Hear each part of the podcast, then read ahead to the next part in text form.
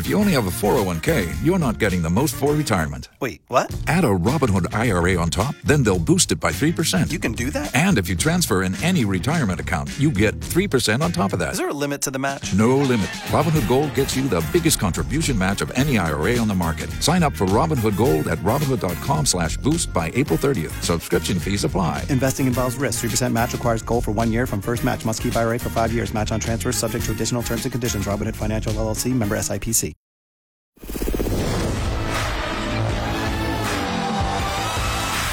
It's the Beckler and Seanna podcast, your daily download of X929's X Mornings with Beckler and Seanna. Brought to you by Shane Homes, offering affordable customization on your new home.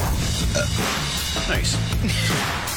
it's Wednesday, January 17th, 2024. I'm Beckler. I'm Seanna. Nice little burp to get us going there, Seanna. Sorry, I'm sorry. I've just finished eating, and we're, we try to do we're try we we do a lot of multitasking in the studio. Okay, so A lot of like bites in between breaks. yeah, And- when you can, and peeing when you can, and then you're holding it for hours. Sometimes it's yeah, it's a lot. It happens to both of us too sometimes. We're like, you need about 45 seconds to get a bite of protein bar down before you could talk again. Yeah. You don't realize that, but we've learned the hard way. We sure have. Where you'll take a bite and then look at the clock and be like, 25 seconds. Crap, I've made a huge mistake. There has been times where you'll hear one of us sound like maybe we're noodling out a few things. Like I've a couple times I remember I saw you took a giant bite and I would start and I'd just keep going for a little while to give you more time before you could speak. And I'm furiously chewing with this terrified look Turn- on my you face. turn off your mic and trying to get through it. It's it's always fun.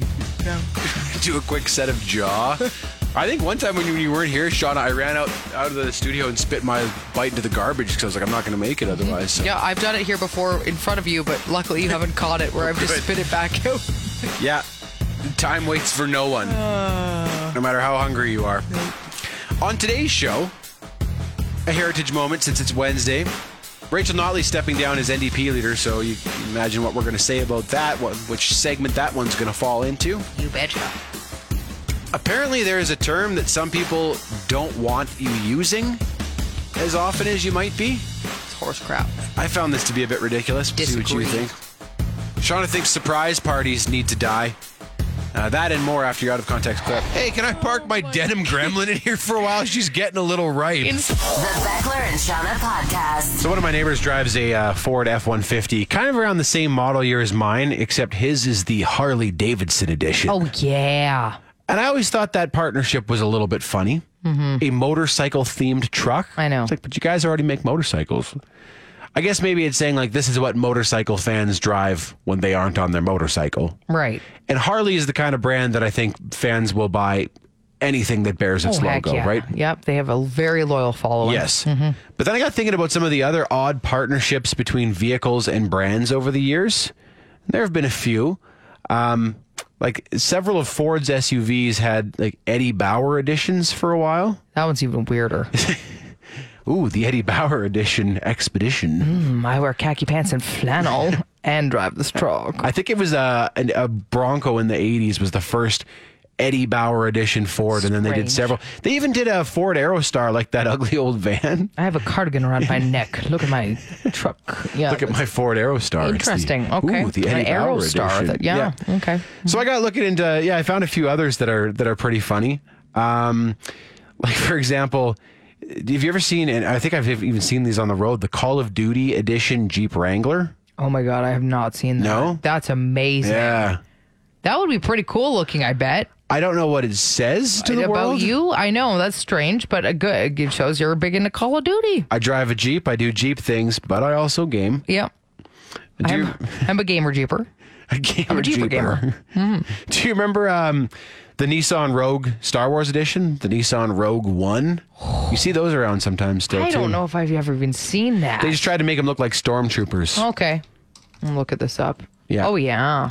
Okay. There's some even funnier ones, like uh, I mean, it looks pretty similar to the. Okay. yeah, it looks very very similar. It's basically just a white version of the Rogue. Look, it's stormtrooper color. and then there's white. a black one that I think is supposed to be Gotcha. Okay. Vader, maybe. All right. Mm-hmm. Subaru partnered with LL Bean for an edition of the Outback and the Forester, and I. Talk about understanding your brand. Talk about Holy understanding your. Speaking of flannel, I don't know Wow. if there's ever been like a greater overlap between two companies that have nothing to do with each other. Yeah. Than Subaru And LL Bean. Bean. It's Yeah. the same people. That It's the very same people buying that both. one actually makes more sense. It makes perfect sense. And then my very favorite, uh, the have you ever heard of the AMC Gremlin? Was an absolute Nope. piece of crap car back in the seventies. It's called a gremlin. Holy, that's a great name too. little gremlin. Okay. Uh, well, anyway, they partnered with Levi's for a Levi's edition where the interior was all denim. Holy crap. So you're driving a denim I want that. gremlin. I almost wish the outside was also denim. Oh, Yeah, it would get Like, absolutely filthy. Right, just they say never to wash your jeans, just put it in the freezer so you can do that with your car too. I need let's make that happen. Gotta okay? pull out back of a like, of a produce warehouse. Hey, can I oh park Oh my, denim gremlin in here for a while? She's getting a little ripe. Instead of a trunk, it's just the back pockets. You just stuff things in. Let's make it a big one. oh man, it's it's such a piece of crap car to begin with, and then you get the denim version. These are fake pockets. What the hell? The Beckler and Seanna podcast. I've decided that I think surprise birthday parties need to die Beckler. How come? And I'm saying this as somebody who has thrown a surprise party and have, have been a part of quite a few. But I was talking to a friend recently about this, and both of us have been a part of a surprise party that has ended in tears. Oh, And I mean, not the party itself, but sorry, I guess prior to the party has resulted in tears. And the reason is because a lot of the times the people who the party are being thrown for are then in the dark and they essentially think that all of their friends are ignoring them or they're trying to make plans themselves and everybody is kind of trying to do the whole like, uh, no, I I'm can't, busy. I'm busy, can't join this. And so for me, uh, it wasn't so much huge tears as it was just a friend that was leading up recently who thought that we were all ignoring a milestone birthday. And she was like amazing and went above and beyond for all our birthdays. And I think was feeling kind of like well nobody's doing anything for mine. So so she was pretty hurt by that. And my friend said no two times fully it was tears because the friends thought that no one was doing anything for these big birthdays. And she kept trying to arrange even just like a small gathering. And everybody was kind of like ah no I can't make it I think Ouch. it's even the the party that I threw for my my boyfriend Cliff. So the plan was he was going golfing with some friends in the morning, and then when he came back from golfing, I was going to have all his friends waiting at the house. So he walked in the door, and everybody was there for the surprise. that's cool. But his three closest buds were who he was going golfing with. So even like leading back up to the house, I guess he asked, and he was just like, "Hey, I mean, it's my birthday today, and we're not really doing anything. Like, does anybody want to just come in for a quick beer? Just you know?" And all the guys were like, "Ah, now, and they all had excuses. No, I can't. And then he had this look on his face of defeat as he walked to the house. This like sad, devastated.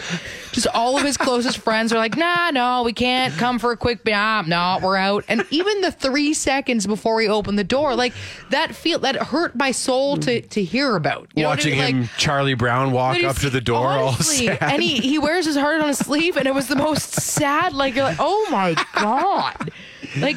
Ah, that's really funny. And this kind of happens, I find, with all surprise parties that I've heard of. At one point, the person who the party was for feels a little crappy leading up. They involve a lot of lies and deception. Yeah. I think a surprise party works really well if it's the type of person who doesn't expect anything for their birthday. At all, yeah. Because if the person has any expectations, if they want their birthday to be a big deal, then Mm-hmm. it's tough to pull that off. Because, Yeah. but if you're the like, you know, I've I've been on the receiving end of two surprise parties, and I've never been a big birthday guy. Right. So it was like the one. It was the girl I was dating at the time. I thought we were just going to hang out, and then everybody was at her house when I came over. So that was cool. The problem is sometimes even those go go badly because sometimes the person doesn't want a big party either. True. It was funny because I, for my one friend, I had this like decoy explanation as to what we were going to do because I said, I was like, I have to say something. I can't be a close friend and be like, we're not doing anything. So I had this lie of like, let's just do a low key kind of bar hop, you know, on mm-hmm. 17th Ave and maybe, I don't know, pre- pretend we're in Vegas or something. Like, I said something like that. And then when the surprise party happened, she kind of came up to me after and was like, oh, I was kind of all prepared for the, the decoy plan. And then I'm, I feel like I'm disappointing her for not doing that. I'm like, holy crap. Yeah, it's tough to pull off well, and it's got to Yeah. be the right person in the right circumstances, right? For sure. I just find a lot of the times it doesn't go quite as well as maybe it could.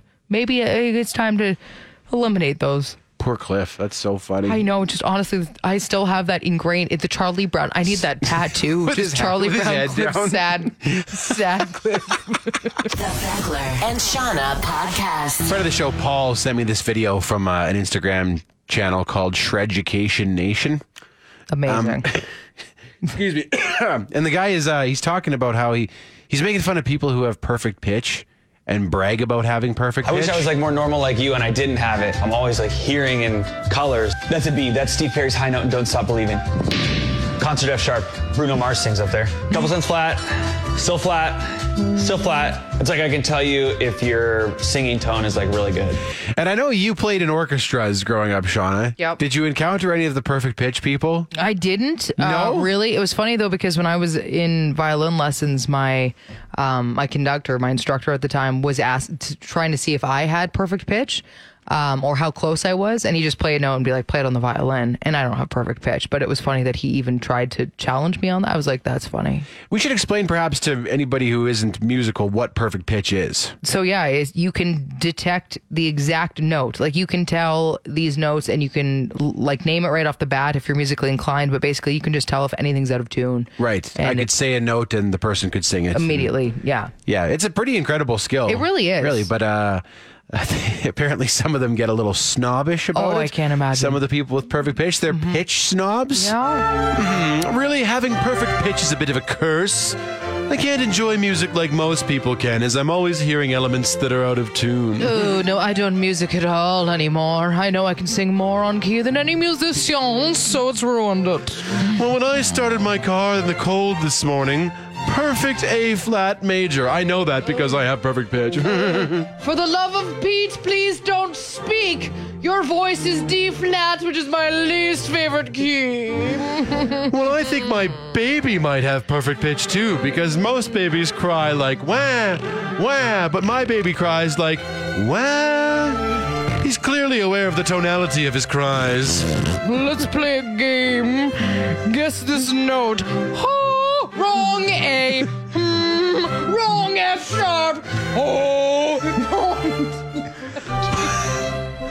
don't you guess the tone of my fart? What was that, huh? Huh? I know An because I have It perfect was an pitch. F for How about that fart. one? The Beckler and Seanna podcast. Did you know, Becca, that there's a new Mean Girls movie out? Yeah, I saw the advertisement for it just recently, and I was excited because the original was great. I was a big fan of the original. Uh, here's the thing, though. People are criticizing it because apparently it has quite a few musical numbers in it. Oh, that I didn't know. I didn't either until I was reading it and I was like, oh, that changes things. Yes, this displeases me. Apparently, they intentionally are not marketing it as a musical because they know that people don't like that. They think it would do badly for them. But there are quite a few musical numbers. And so people are a little bit upset about this, which again, I too would be. They did that with um that new Adam Sandler animated movie about the lizard, Leo. They've done That's also got a lot of musical numbers. It was still a good movie. There are quite a few movies and shows that I've watched recently that just bust out into musical numbers, and I got to be honest with you, I'm not a huge fan of that. No, no. If you hit me with a surprise musical, No. I'm furious. Why are they doing this? Especially if, as this movie says, they know people don't want musicals. Why are we bust? Is it just to fill time? Like it's like, wow, we've got a bit of a hole in the plot here. Let's put a musical number in the middle of it. I think probably a lot of the people who make movies like musicals, musical theater background, that sort of thing. Oh, My lordy B. But does the audience? I don't think so. No. So That's- it's a niche audience that likes a musical. Can you imagine us just doing that? Like we're just No. talking away here, and then all of a sudden we break into song, and people would not be liking this. specifically about what we're up to. That's Honestly. Uh-huh. what I I like a mu- like I like music in a movie obviously. yeah. I just don't like when they sing about what they're doing. I know. When they sing the plot to me. I am on the radio. Oh, do you want me to sing to you? Like, no, nope. I feel like Nah, I'm people okay with that, are already that. turning the dial right now. The Beckler and Seanna podcast. I think I think to me musicals seem very self-indulgent. If that makes sense. Okay, but we have to. There's a difference between going to see a musical at Broad in Broadway. Uh, a friend of the show mentioned this. Lover of the show mentioned this uh, in via text, and I completely agree with that. Those are those are musicals that are designed to be that way, and like Mamma Mia, that kind of thing. Like these are that is very different to me As opposed to tricking somebody into seeing a musical. Yeah, and kind of interjecting them and almost forcing them. Like sometimes they're just they seem forced into Mm-hmm. these productions, and that is very confusing to me. Because if you go see a musical on Broadway, it is very clear they will say a musical after it. Mamma Mia, the musical. Like it is Wicked, very clear musical. what you're getting into there. And then those are some very talented singers and dancers and stuff that go along with that. And a lot of those plays are written to be musicals. That is again very different than normal show. And all of a sudden, you're forcing, you're shoehorning these musical segments into it. And they, like you said, they must know because they're disguising the fact They're that it's a musical in the marketing. Yep. Because they know that it won't do as well at the box office if it's a musical. And as you said, I, they're just doing it to what flex their flex their musical ability. Look what we can do. We can not only write a good show, but we can also do musical numbers. You got to know that they're the triple threat. hello, my? Darling. Hello, my darling. yeah. Seriously. Can you sing? Can you dance? Can you act? Are you the triple threat? Yeah. Uh, I'm. I'm none of that. I'm zero threat. Zero threat at all. Yeah, me too. Can't sing, dance, or act. No. Um, I think I've told you this story before, Seanna, but uh, I got Seward into seeing Sweeney Todd in theaters, which I didn't oh, know was a yeah. musical. Mm-hmm. And I sat down with my then girlfriend at the time, and I had my my, my treats, my, my pop, and then the show starts and they start singing, and I was like, "What the shit!" I had no idea this was a musical. And then you're in you're in it for the next two hours. Mm-hmm. I actually, uh, speaking of, I saw Hamilton on Broadway in New York last year, and it was unbelievable. And again, that's something that I signed up for, and I was very excited about, and it was great. It's designed to be a musical, okay? Unlike Sweeney Todd, where you're like, this is a movie. Ha, gotcha.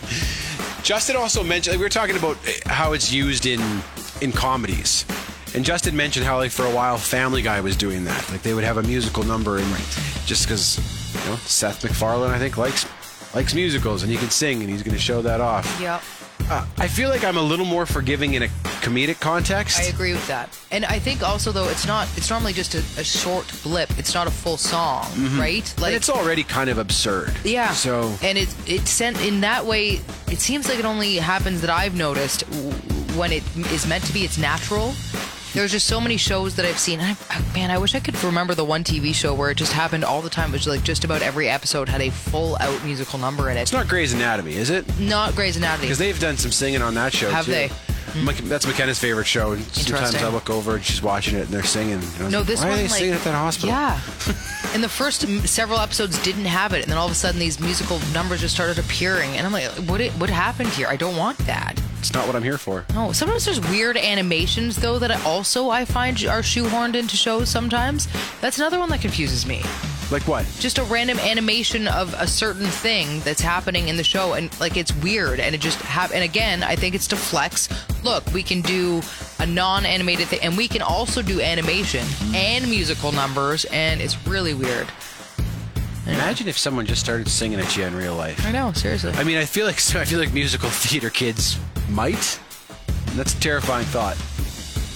I'd be incredibly uncomfortable. You'd be incredibly comfortable if I just start singing to you. Here's the thing, though: if you Hello. if you are the triple threat and you want to flex your pipes, your musical theater pipes, Do you want to flex your pipe? if you live in a Shane Homes paired home, your neighbors won't have to be subject to it. It's true. You can sing as loud as you want, but because they build their duplexes with next level soundproofing, the neighbors won't won't hear that.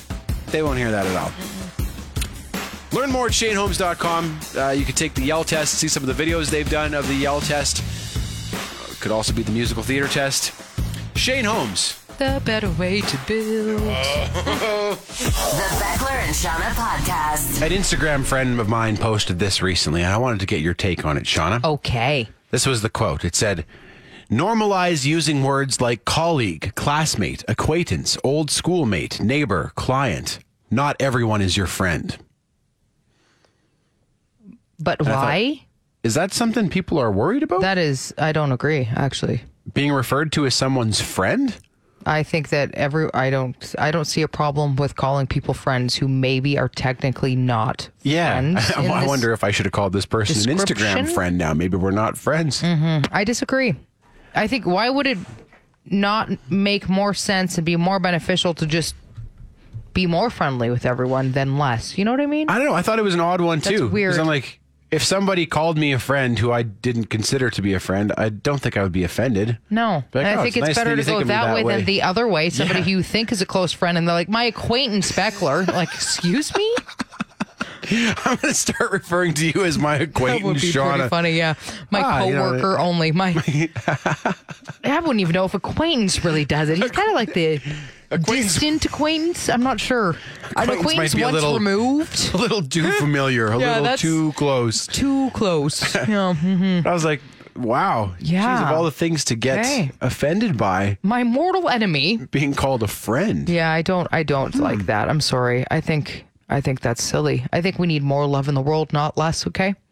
Where's the love? Yeah. The Black Eyed Peas said it best. Where is the love? people I'm gonna actually- killing, people dying, children hurt. You see them crying. I'm going to start referring to everybody as lover instead. Just go one step above friends. This is my maybe not you. That's weird. My lover. Oh, okay. The Beckler and Seanna podcast. We've been talking recently about scatting. About scatting in songs. I think we need to have more scatting back in songs, to be I honest. strongly disagree. No, but- I think it's a great thing. I mean, not to the extent of the the old Christmas scat that happens in all these songs, because that's a lot. Uh, but now I've been listening to other songs, and I was like, I think there's scatting incorporated into music that you don't even notice at the time, but it is technically scatting. It's kind of the new age scat. And I've come up with another example, and I'm curious to see if you agree with me. I was listening to the Chili Peppers, Soul to Squeeze, and Anthony Kiedis at one point, he starts scatting. but I'm on my feet. Take me to the river, let me on your show. I'll be coming back, baby. I'll be coming back for more. Do do do the thing, go sing it no more. I call this scatting. Someone on my Congo dance. Absolutely. Looking up against and then he jumps back into lyrics. Uh, but that is scatting. And when you think about it, the Chili Peppers have that in a lot of songs. He actually sure do. breaks into scat quite a bit. And I never really thought about it at the time, but that is scat. I've heard stories of, you know, a, a singer will use scat as like a placeholder for the melody until they write lyrics for a song and then it just sticks. Sticks. With him, because he has such a weird way of singing, it's like his singing slowly progresses into scat in songs. And then eventually he just goes, it's just easier not to say words. Like, like even there, you can hear it kind of escalate, but right? I'm on my feet. Take me to the river, let me on your show. I'll be coming back, baby. I'll be coming back for more. Do do do the thing, go sing it no more. Like you can kind of hear the beat in his song and then he kind of slurs a couple words and then he'll get into the scatting it's like now i'm done singing entirely It's sort of disorienting because when he's scatting, I'm like, should I know what he's saying? I know. Like it sounds like it should be words, It is, but it's not. yeah and there's other examples of this and i was trying to recall what they were but i'll have to go through more and pick them out because i know he kind of when he sings sometimes you have to listen carefully to the lyrics you're like are those words or not and then sometimes they are but Is it words, said strangely and other times it's Or is it scat? Or is it scat? words or is it scat? Also, I can't help but every time we talk about scat, think about the poop version of scat I know. every single Like time. bear Like scat? honestly, I'm like, there's scat in this song. The Beckler and Seanna podcast. Well, Rachel Notley announced yesterday that she will be stepping down as leader of the Alberta NDP. Yeah, After a pretty strong run there, totally. she was premier for a while. Mm-hmm. She, uh, I mean, you got to think back however many years. Like the thought of the NDP ever forming government in this province would have been unheard of. laughable. Yeah. and then under leadership, she, under her leadership, they she did just that. Which is crazy. Um, Yep. She's been a fixture in Alberta politics basically the entire time I've lived in this province. Yep, absolutely. And I don't to be I don't know what the party is going to do without her. I know. Like there's no clear successor and some of the names that are being tossed around in my opinion are not her. Like in my in my mind she kind of is the party right I now. agree. I know. And I think even among some of her critics, um, there are people who would be able to admit that they respected Rachel Notley as a leader. I, I agree. So the party's going to look a lot different no matter who takes the reins from here. But uh, I think you and I have a bit of a duty, Seanna. We do, of course. Whenever someone or something comes to an end, we like to eulogize it. Mm-hmm. We We, say a few words in eulogy. Seanna, would you be so kind? Of course, yeah. We are gathered here today to remember Rachel Notley's time as leader of the Alberta NDP. She's essentially been the party for the past 10 years, taking it from just four MLAs to a majority government in under four years. That is no feat to shake a stick at. Throughout her time, she had some wins, announcing a minimum wage hike, a long delayed cancer center. She was praised for her work during the Fort Mac fires and expanded Alberta's craft beer industry, which is key. She's also made some controversial decisions. introducing a new climate action plan and carbon pricing really pissed some people off. She angered the farmers who protested with pitchforks, and then a Brooks golf tournament organizer used her giant face as a target and then had to apologize. I don't even remember that. I know. Looking at those things, okay. All in all, though, she was the driving force for the Alberta NDP, and without her, the party is really going to struggle, I think. So, going to miss you, Rachel Notley. Beckler, do you have a Friend of the show, too, us? eh? Yeah, friend of the show, Rachel Notley. She I was do. on the show. That's means friend automatically. Yeah, anytime you're on the show, Close you're a friend of the show. Close That's how it works. actually. Yeah, we hang out. Yeah, I do have a musical chubby. Okay, good. Hey, your time is up. Your time is up as leader. As leader. Rage! you were the NDP Alberta leader. The leader. Wow. The Beckler and Seanna podcast. Etymology with Seanna. I said the word debunk yesterday, and I was like, where does that come from? That's a weird one. Bunk as a whole as a word is weird. Debunk too, because it's another one of those that you never hear the reverse. You No. never hear the non-negative version of. Although uh, that's bunk, meaning like nonsense. That was a slang term that I remember hearing quite a bit for a while. We used to say that. For us, it meant like boring. Inter- Not nonsense. It meant like uncool or boring. Oh, like okay, if you for went us to a it was- party that was bunk, it was no Oh. good. No, for us it was like non. It was just like crap. It was it meant nonsense. Ah, yeah, different meanings. Like, that's eh? bunk. That's bunk. regional That's meanings. to bull crap kind of thing. Um, and then there's of course the bunk bed, and that one is simpler. So I looked into that first. And bunk bed just is short for bunker, uh, but it started as bunks and ships, and that all kind of came from the word bench and just kind of transformed that way. So fairly simple. You can see where that all transformed. Okay. Uh, but the word bunk in terms of nonsense, which was how we used it again, I guess yours was boring, but uh, that comes from Buncombe County, North Carolina. And so bunk was going on there? Well, around, Bunch of bunch of nonsense. around 1820, the congressman for Buncombe County decided to give this extremely long winded speech to Congress. And the speech he gave had nothing to do with what was under discussion. He just decided he was going to stand up there and he stubbornly made the speech just to please the voters of Buncombe County. He was like, no, I need to do this. So after it went on for a while, everybody else in Congress was like, can you please stop now? Can you? And he refused. And he said he was bound to say something that could appear in the newspapers in the home district and prove he was on the job. So he said it was for Buncombe that he would continue on the speech, and then he just continued to speak in nonsense for a very lengthy amount of time. And immediately that just became a short form term in politics for any nonsense that political leaders would say or do, and it spread like wildfire beyond that. The shortened version, bunk. The sh- they just stopped instead of bunkum. That's too many syllables, of course. They shortened it to Bunk. what year was this? Like when did this happen? 1820. Okay, so it's been around for a long time. Long time. now, what about to debunk, like to disprove something? Because we never say we never use the word bunk to prove something. No, uh, and they say that was kind of somebody who just took the or like the nonsense term of it and then said like it was kind of to prove that it wasn't nonsense. You know, it kind of just added it on from the the political version of of bunk, but that's kind of it. Like it would- somebody just added on. It would be wild to hear it the, used the other way. To, If someone's like, "I'm gonna, I'm gonna bunk some myths here.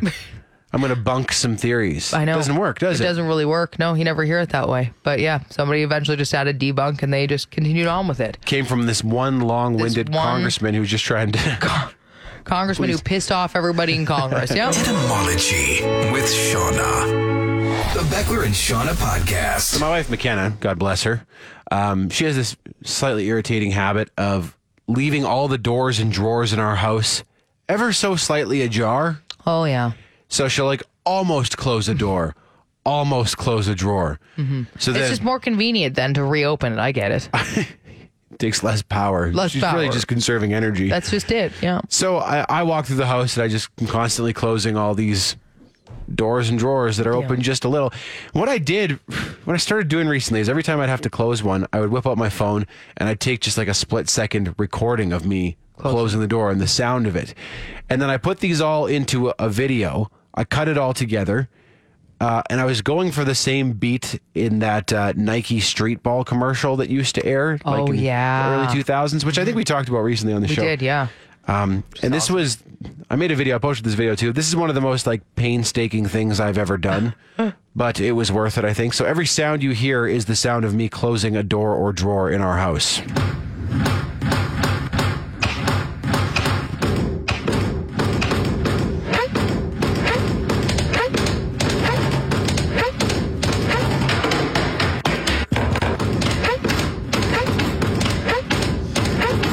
That was what I did. Amazing. um, that is Good that use is of my time, Good, hey? good stuff. Yep. The Beckler and Seanna podcast. A Calgary Heritage Moment. When you drive around Calgary's inner city, there's a specific type of building throughout that you've definitely seen, but probably thought little about the low rise multiplex. These are all older looking buildings that have a similar facade. They're often simple, rectangular in shape, made of brick that are just two floors above an elevated basement. They normally have a central entrance in the middle of the building and symmetrical windows on either side. And they reflect the style of modernist architecture at the time, which focuses on practical use of space and lacks any sort of frills or ornamentation. These multiplexes were built to serve Calgary's post war era boom. After the war, the population of Canada exploded, leading to a housing crisis. A construction boom followed, and these small two story multiplexes were a practical and easy solution. They only took up one or two lots, but held between 12 and 18 units. There wasn't a ton of land downtown, so these units were a great way to help densify the downtown beyond single family dwellings. There was also an aversion at the time to large scale apartment buildings, so this was a good alternative. And they popped up everywhere and are still very prominent today. As these older units often lack elevators and in suite laundry, they're some of Calgary's most affordable rental units still today. It's neat to think of these buildings as a Calgary specific solution to a past housing crisis. It's also interesting to see that the distaste for large scale apartment buildings has always existed here. Although, with Calgary's plans to rezone the city, we may see more of these low rises pop up in place of single family homes, and as the value of land increases, we may see these low rises replaced by large scale apartment buildings. This has been a Calgary Heritage Moment.